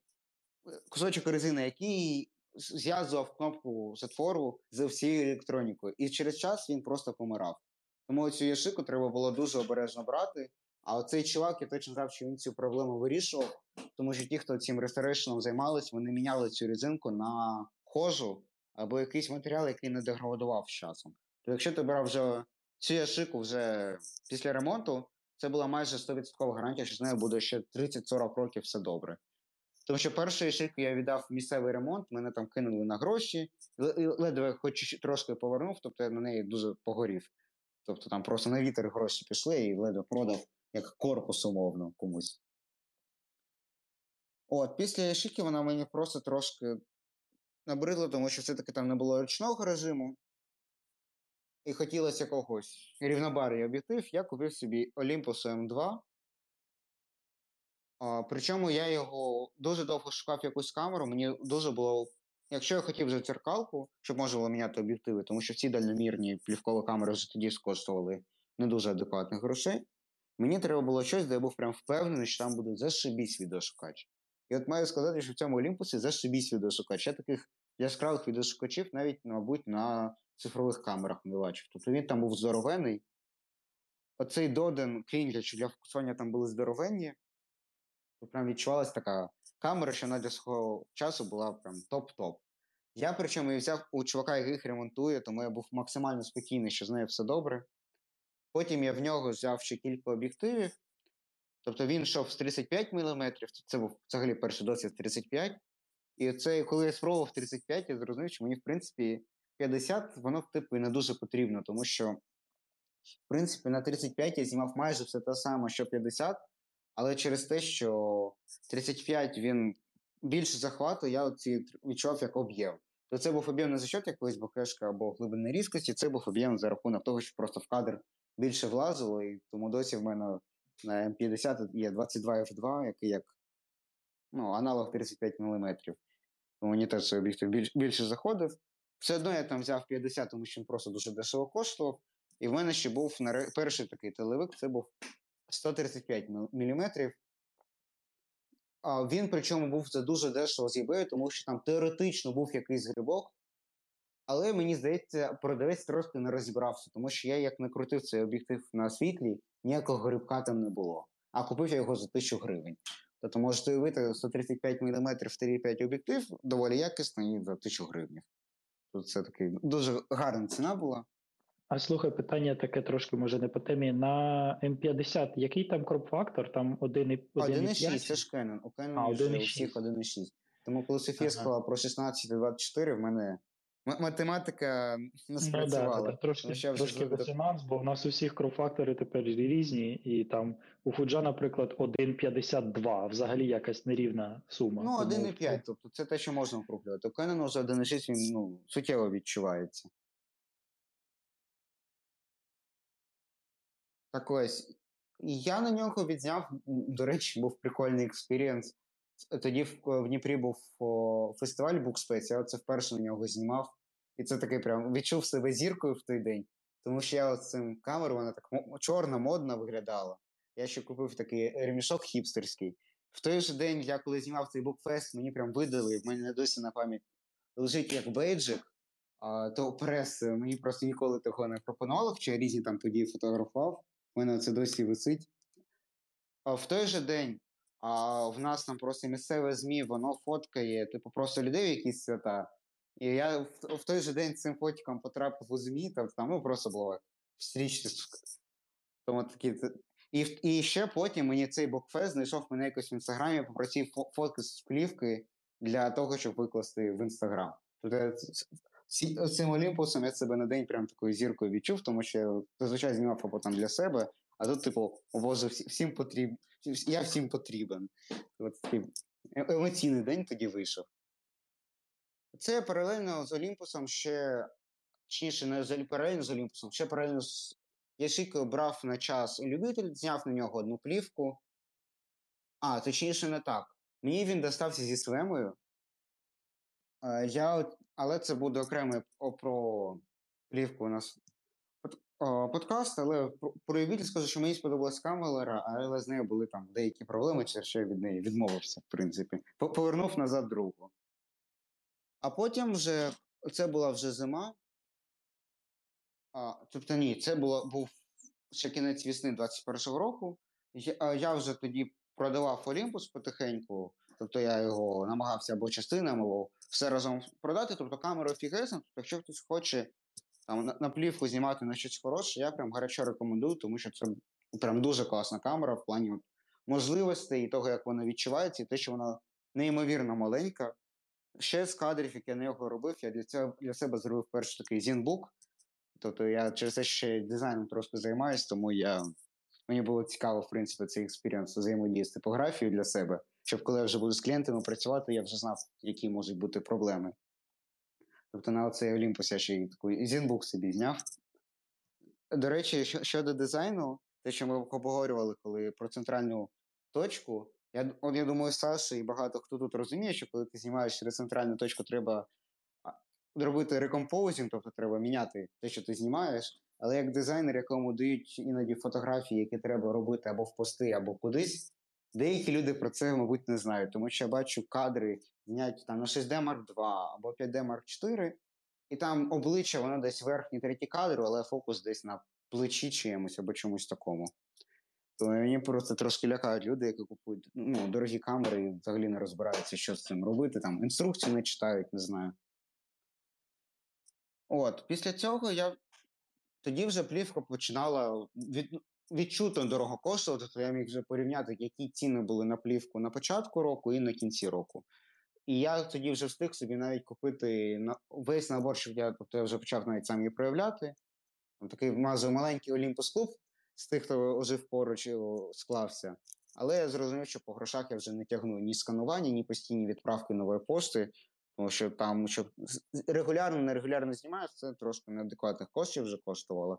Тому я просто другу, який прям горів цим займатися, я йому продав. Він там десь в Закарпатті, в домі діда, собі прям лабораторію влаштував, там він друкує, і, і, а, і обробляє, і друкує, може навіть сканує вже. Тому я за нього радий, що йому це знадобилось більше, ніж мені. Але я, в принципі, радий, що я цей рік знімав на плівку. Це був такий експірієнс, який я встиг отримати перед тим, як стало вже, як на мене, неадекватно дорого коштувати. А потім мені треба була якась камера. Тобто це був зима двадцять другого року, тобто, ну, були вже... Те, що це ще не серйозно сприймали ці лякалку про війну, тому що тоді це було трошки... Ну, це не виглядало правдоподібно на той час, тому що поки що на той час все, що було в двадцять другому році, ми вже чули в двадцять першому році і роками раніше. Але я думав, що треба якусь камеру, тому що, ну, на плівку хотіли знімати, але вже не хотілося витрачати на плівку. Тому критерії були такі. Треба було щось, скоріше вже не дзеркалку, тому що... Тому що на той момент вже без дзеркалки дійсно, ну, в них був добрий автофокус. Тобто в мене потрібно було добрий автофокус, тому що в мене, в принципі, із плівкою і так далі я відчув, що я вмію оцей мануальний фокус, але іноді його не вистачає. Були моменти, коли я б хотів, щоб в мене був прям там, по обличчю, по глазам або чомусь такому цей фокус. Тобто в мене критерієм було, це була мала бути просто камера, в якої буде хороший автофокус, і от буде матриця, коротше.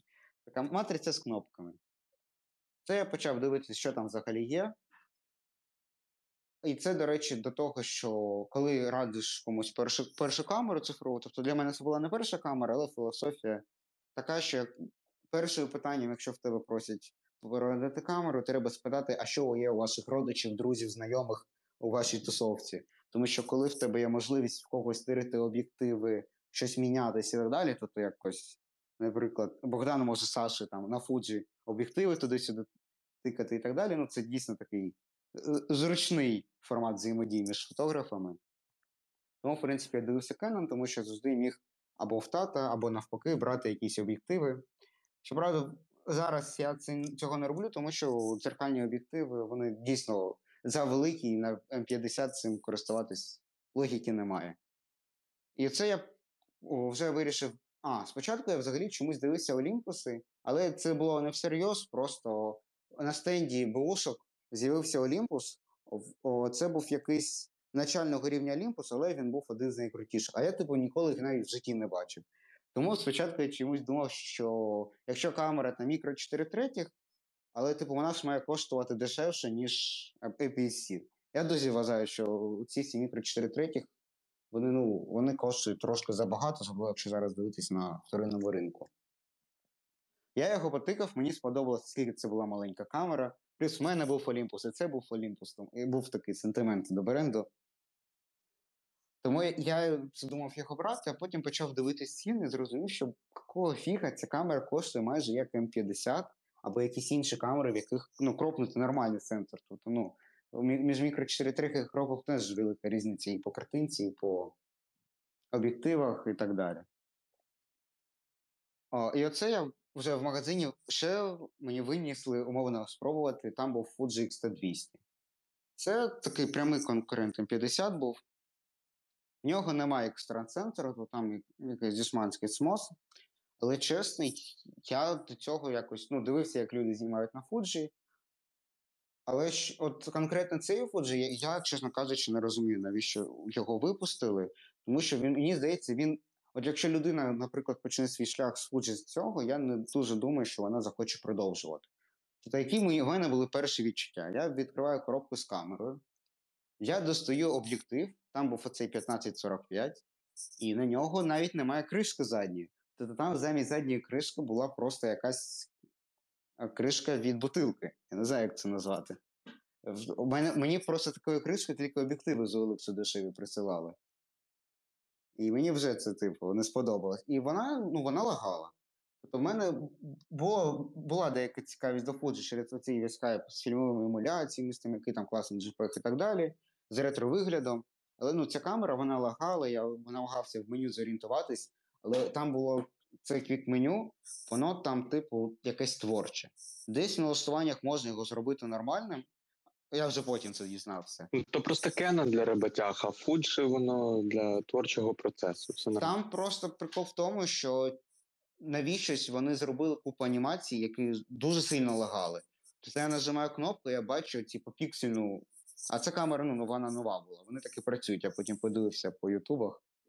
Тому я вирішив, ні, все-таки М п'ятдесят в руці лежить, і оце я його взяв. І от я вже більше року на нього фоткаю. Я, скажімо так, в мене, звісно, є якийсь комплекс, що, блін, ні, ну треба якийсь фулфрейм, просто тому що от в дяді великі камери, я теж хочу велику камеру. Але по великому рахунку, чому я його тоді брав? Тому що мені була потрібна камера, на яку можна от подорожувати і щось фоткати. Тому що мені були великі плани на двадцять другий рік, куди можна поїздити. Тому що я думав, що я поїду там в цьому році, я там вже планував, можна поїхати, по-друге, в Кривий Ріг. А, хотів о, десь на, о, на Бірючий острів на Азовське море поїхати, а, в, в Маріуполь хотів поїхати, в Харків. Тобто наїздився, як ви зрозуміли, через русню. Тому я хотів невелику камеру, щоб на неї ще можна було стрітувати, тому що ну, М п'ятдесят він дійсно маленька камера, неї для пропнутих камер він доволі компактний, особливо з двадцять два еф два. Це я його купив новим, тому що це було ну, тупо вигідно, тому, тому що я його новим купив майже за ті ціни, які були на бушці, а потім він майже вдвоє подорожчав разом з доларом. Тому я так встиг його взяти майже в останній момент. Чи якщо б я про це думав влітку, я б його взяв би ще дешевше. Але все склалося, як склалося. На цей М п'ятдесят я багато всього знімав. Це, це рік було і документування війни, і якийсь стріт, якісь там паркетні історії, і портрети. В принципі, я за рік зібрав собі такий набор на всі вже випадки життя. І що мені подобається М п'ятдесят, в нього теж дуже дешеві об'єктиви. Тобто, на жаль, Canon вже вбив цей байонет. Я не впевнений, скільки взагалі реально буде його продати. Але, ну, типа, в мене весь набор зараз коштує ровно тисячу доларів, якщо брати, ну, якщо його зараз продати. А це камера, а, китовий об'єктив. До речі, щодо того, важливості обладнання чи ні. А, в мене ті кадри, які обрали потім, тобто, коли я знімав для агенції похорон, ті кадри, які в мене найбільше потрапили в усі ЗМІ, поруч там були круті фотографи там, з лейками, з Fuji, кілька Кенонів. Але от я дивлюся, які камери... Тобто я знімав на різні об'єктиви на М п'ятдесят. Ті кадри, які пішли в New York Times, в Guardian і ще кудись, це всі кадри були на кіт. Тобто можна було взагалі нічого не купляти для цього М п'ятдесят. Чисто на кіт поливати, і цього, в принципі, було б достатньо. Але зараз я от зібрав собі кіт, у мене М п'ятдесят з кітовим об'єктивом, причому я спеціально брав кіт, тому що, о, на відміну від о, тих кітів, які були на Canon раніше, тобто вісімнадцять п'ятдесят п'ять, де був оцей о, незрозумілий широкий кут двадцять вісім міліметрів, який мені дуже нагадує телефон, особливо тоді, коли багато фотко, фоткав на телефон, мені чомусь таке відчуття дешевизни було. Тобто або має бути ширше, або вже вужче. вужче.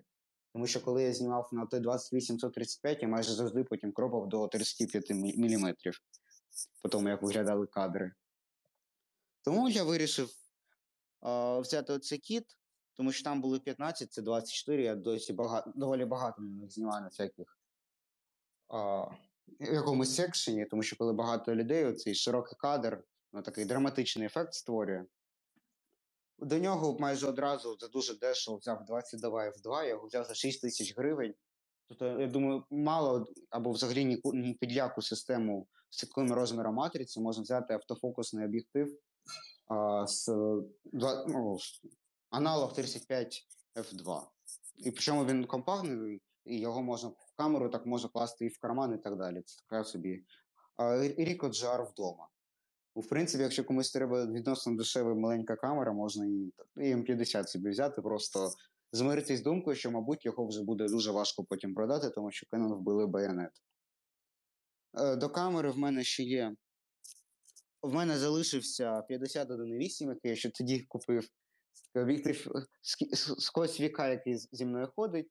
Єдине, що я позбавився вже коробки, тому що коробка від нього поїхала з іншим п'ятдесят один вісім, який, який продавали. Але в мене сам об'єктив залишився з тою історією.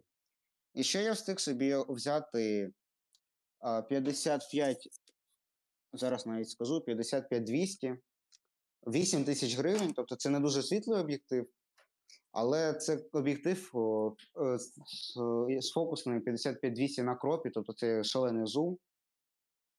Він доволі темний, чотири п'ять шість три, але за рахунок стаба там може знімати на один п'ятнадцять, на двісті міліметрів і так далі. Я його взяв, тому що коли я їжджу в якісь східні міста, тобто там в Лима, коли я був в Лимані або в Краматорську, іноді, коли на якійсь височині, хочеться зняти панораму міста і хочеться зняти її трошки сплюснутою. І мені от не вистачало якогось телевіка, який знімав би дуже дальні об'єкти. Це, ну, тобто це на вулиці, не, не потрібно було ні розмиття, нічого. Мені якраз набагато важливіше був, була стабілізація, тобто, щоб я міг з, з рук це все знімати.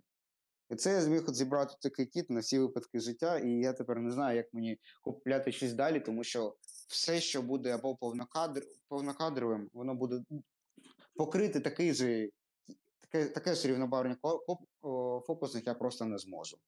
Ще для різних івентів я взяв в спалах собі чотириста тридцять Лі Ікс другого покоління. дві тисячі гривень і повноцінний спалах з М п'ятдесят, він відносно нормально тягається. Артем, там... Вибач, ми вже перебили свій ліміт ще минулого ефіру. Давай е, потрошку до висновків будемо рухатись. Я його розділю на два, не переживайте. І це вже свідомий шаг. Це, ще коли okay. наросли дістаєш, я зрозумів, що все це треба буде ділити на дві частини. Але ну що робити? Така тема довга. Задроцька. Так. Да. І, і, типу, от зараз на цей об'єктив тобто я знімав там і за гроші, і за так. Тобто це вийшла просто максимально універсальна камера. Тобто хочеш ти стрітувати, одів двадцять два еф два, пішов в кармані. Тобто тут, в принципі, всі об'єктиви в карман поміщаються. Тобто мені, в принципі, сумка не дуже потрібна. Я просто в усі кармани куртки запихую всі об'єктиви і просто із карманів достаю фоткою, воно навіть дискомфорт не викликає.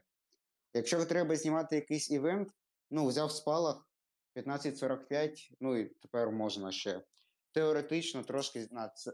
на цей ультразум познімати, на цей телевік. Треба якісь портрети, ну от дів п'ятдесят один вісім пішов знімати портрети. Тут це така максимально універсальна камера за максимально маленькі кошти. Я просто не уявляю, що ще можна було взяти за таку суму грошей. Якась така історія була. В принципі, я дуже по мінімуму суровував усього. А, тому в мене ось такий вже досвід накопився, і потім такий, можна сказати, не мінімалізм, а навіть аскетизм фотокамери, тобто максимально така утилітарна камера, яка от знімає і сенсор з кнопкою, коротше. Ну, потрогав ти реально все і, і по чуть-чуть. І мені це просто факт. Дуже швидко все набридає, тому в мене і камера, яка може знімати все, що завгодно, тому що трошки посередував, все, стріт надоїв, треба документалістикою знімати. Полізав кілька разів, ну це трошки дійсно вимати, коли знімаєш постійно руйнування якісь. Все, треба піти познімати щось красиве, піду познімаю портрети. Пішов, познімав портрети. Треба познімати архітектуру за гроші, пішов, познімав архітектуру за гроші, там для польського видання. Тобто, знімаю все, що хочу. Така творча свобода, от мені її не вистачало. Це, до речі, така філософія щодо того, що найголовніше в техніці, щоб вона, коротше, не стояла між фотографами і фотографіями. Я очікував, що ви щось додасте в кінці, але ви щось не додаєте. Ми заслухались. Ага. Тут в мене було таке питання, можемо дуже коротко по нього пройтись. Чи повинна техніка надихати, або це має бути просто бездушний інструмент, тому що, знаєш, у нас розходяться думки по цьому приводу. Ну, вона однозначно має надихати, інакше нема сенсу цим займатися. Ну, просто мене не дуже надихає п'ятдесят сама по собі, але мене надихає той факт, що можна і знімати що завгодно. Ти, типа, не знаєш, ну, ой, в мене вона така красива, піду на неї познімаю, буду хіпстером. Ти просто не знімаєш на Фуджі. Нас тут троє, хто знімав чи знімає на Фуджі.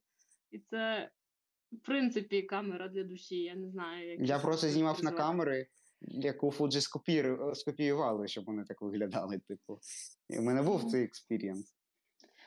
Значить, вони скопіювали її краще за оригінал. Ну, не знаю, насправді просто в мене таке відчуття, що якщо камера тебе не надихає, то ти знімаєш менше і вийде з цього не знаю що. Ну, тобто, є робочий інструмент, а є щось таке, що ти береш в руки, щоб познімати щось для себе, познімати стріт і не знаю. Ну, той же М п'ятдесят тебе ж надихає, якщо він тебе надихає тим, що ти можеш він на все знімати, обмежує. Він працює. Ну, ну, типу, він мене не обмежує.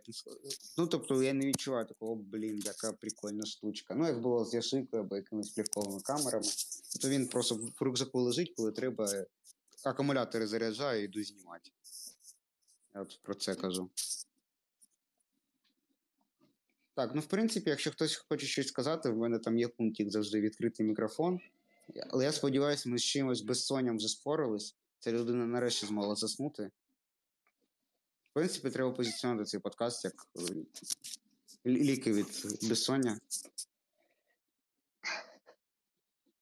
Я можу додати з приводу, чи повинен надихати, чи ні, ну, з моєї точки зору, бо Додавай. Я знімаю вже багато років, і вже є певна, як я писав, ідеологія щодо техніки і купівлі техніки, в принципі, яка сформувалась особисто в мене. Е, якщо камера тебе не надихає, е, це може означати декілька речей, як для мене. Перше, це значить, е, ти просто знаходишся в якійсь певній кризі, яку, можливо, техніка не допоможе тобі подолати. Треба дивитись трошки глибше. А по-друге, це, може, ти просто ще не знайшов ту камеру, яка буде тебе надихати. От якось так. Ну, типу, або так, або, або отак. Але особисто для мене, я так скажу, що коли я купив е, першу ікс сто, свою, це була ікс сто ес, е, то мій архів за один рік, е, я просто люблю дуже сильно архівне фото, архівувати по роках, по місяцях, по темах і так далі. О, в мене те саме, в мене, в мене, типу, рік іде, в році якийсь, типу, паблік івент і просто якісь фотографії, і кожна така фотосесія – це дата і місце, умовно. Я mm-hmm. теж намагаюся це, знаєш, культурно робити. Планувати там якісь книжки, якісь проекти довгострокові. Там, ну, це в мене така запайка є, про яку я можу теж дуже багато розвалювати, але я зараз не про це. Е, у мене архів після покупки першої ікс сто, камера, яка мене реально надихала знімати. От надихала в прямому сенсі цього слова. Типу, я дивився на цю камеру, якщо вона лежала, я спеціально клав її перед собою на столі для того, щоб бо я знав, як вона буде на мене впливати. Я на неї дивився, я її брав, і я просто тупо виходив на вулицю і знімав. Просто мені страшно, коли в мене камера на столі, я постійно думаю, що я зараз чаю її залью. Е, ну, у мене таких проблем немає, тому якось так. Е, і в мене архів з фотографіями виріс е, потім, як я подивився, е, в два рази за один рік. Відносно того, що я раніше знімав. Ну, типу, потенційно, скільки б я назнімав, просто знімаючи на Canon, і там полтосик чи ще щось. І те, скільки я назнімав на Fuji, на ікс сто, я просто подивився, що це реально те, що мені було потрібно для того, щоб надихнутись, навчитись, дізнати щось нове і так далі. Тому, в принципі, така трошки ідеологія сумбурна, але для мене це працює саме так. Якщо, наприклад, от я не можу сказати, що джі еф ікс е, візуально це та камера, яка мене надихає знімати. Але коли я беру цю камеру в руки і я роблю декілька кадрів, е, неважливо чого, там на вулиці стріт, там чи ще щось, так, знаю, що це оверкіл знімати стріт на джі еф ікс, але якщо ця камера в мене... Треба є, знімати. Повинен... Стріт менше, ніж на сто мегапікселів, це не стріт. Чому я не повинен це робити, якщо ця камера вже в мене є? Е, я дивлюся на ці кадри, і я розумію, що мене не надихає форм-фактор, мене надихає, як вона виглядає, мене надихає, як що я можу з нею зробити. і що з цими кадрами може зробити. Те саме і про джі ар-ку. Так, о, перший такий був варік – це купити найменшу камеру з найкращим, найбільшим сенсором, який тільки можна впихнути, оцей фор-фактор. Але потім це просто як... В мене немає відходу, знаєш, в мене немає е, можливості дати задню, бо камера вже в кармані, і якщо я її взяв, то, типу, це вже як обов'язок перед собою, що я, ну, не повинна вона просто так, я повинен пройтись і нічого не зняти. Ну, так не може бути. Це в мене, в мене якщо я взяв М п'ятдесят, значить, мені холодно, я хочу їсти, і я не виспався. Тому що, я, значить, я кудись їду щось знімати. Бачиш, ну тобто... Якісь в мене неправильні я... емоції з камерою пов'язуються. Я для себе знайшов ті дві чи три камери, які, в принципі, викликають різні емоції кожного разу я знімаю, і як інструмент для людини, яка створює там ті чи інші там, контент і так далі, я вважаю, що кожна камера, яку ти маєш, ну навіть якщо вона одна, вона повинна викликати в тебе певні емоції. Це не завжди повинно бути, типу, о, блін, ця камера клас, вона викликає в мене емоції, що я піду зараз і буду знімати, я стану таким класним стріт-фотографом чи ще щось. Але, ну, бачиш, у тебе М п'ятдесят теж викликає певні емоції. Тобто не можна сказати, що інструмент повністю бездушний. Є... Ну, в цьому якісь... плані, да. В мене просто великий до неї сентимент саме через те, що вона от весь двадцять другий рік була зі мною, типу, я її ну, двадцять четвертого лютого, коли... коли пішов за продуктами, таке... От я просто читав, якийсь фотограф там в Дніпрі, наприклад, навпаки, якісь фотографи там намагались на телефон, бо їм було страшно в перший день. Я думав, от в перший день я зможу познімати, а потім вже почнуть руки викручувати. А от в перший день, мабуть, всім буде пофіг. А я от познімаю і задокументую, умовно, як от мій, мій початок умови. І воно так і відбулося. Тобто в перший день взагалі всім було пофіг. Та я майже в обличчя людей біля банкоматів знімав, і всім пофіг було.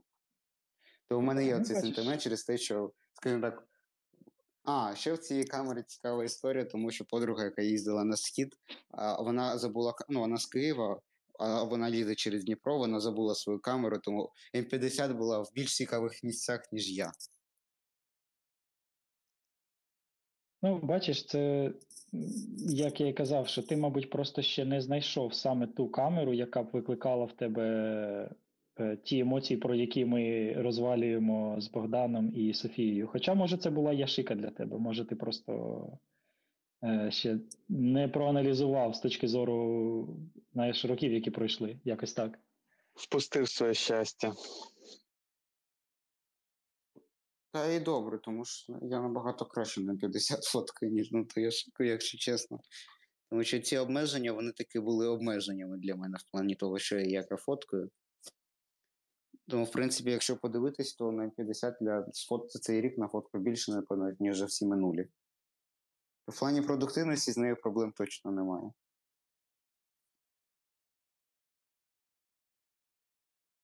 Натхнення просто важко знайти, легко втратити і неможливо забути.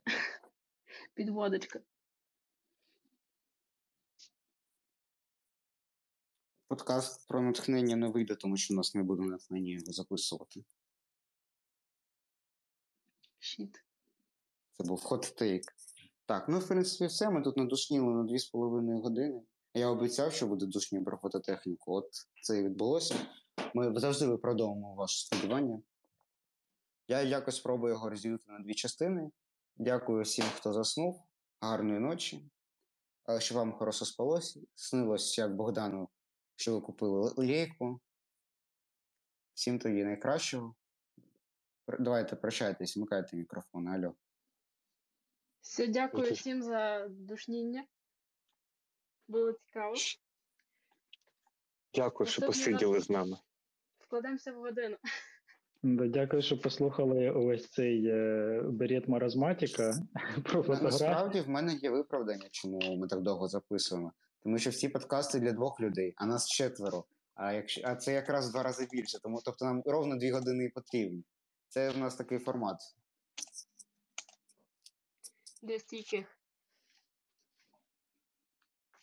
Ну, ви знаєте, типу, всього в нас є два українських подкаста про фотографію. Тому ви можете слухати нас замість двох-трьох подкастів, в принципі. Так, ми всіх замінимо. Ми мегакорпорація. Монополіст. Все тоді. Всім па-па. Всім доброї ночі і до наступної суботи.